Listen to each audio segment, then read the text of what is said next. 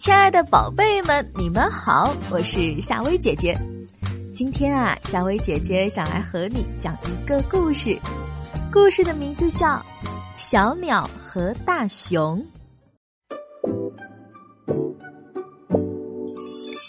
小鸟和大熊是好朋友，小鸟在树枝上唱歌，大熊在下面的树洞里睡觉。冬天来了。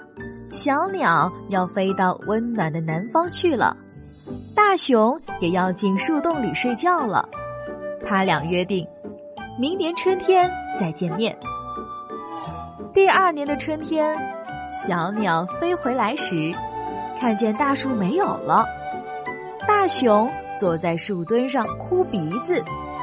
小鸟问：“大熊，我们的大树呢？”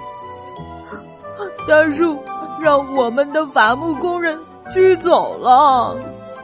大熊伤心地说：“别难过，只要树根还在，大树就会发出新芽。”小鸟说：“小鸟和大熊找呀找，真的在树墩边上找到了一颗小小的新芽。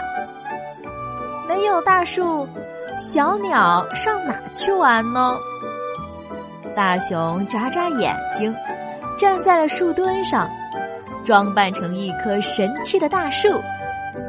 小鸟飞到熊树上，唱起了快乐的歌。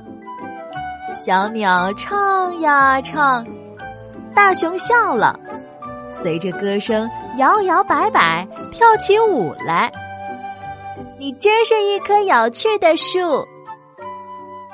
小鸟夸奖大熊。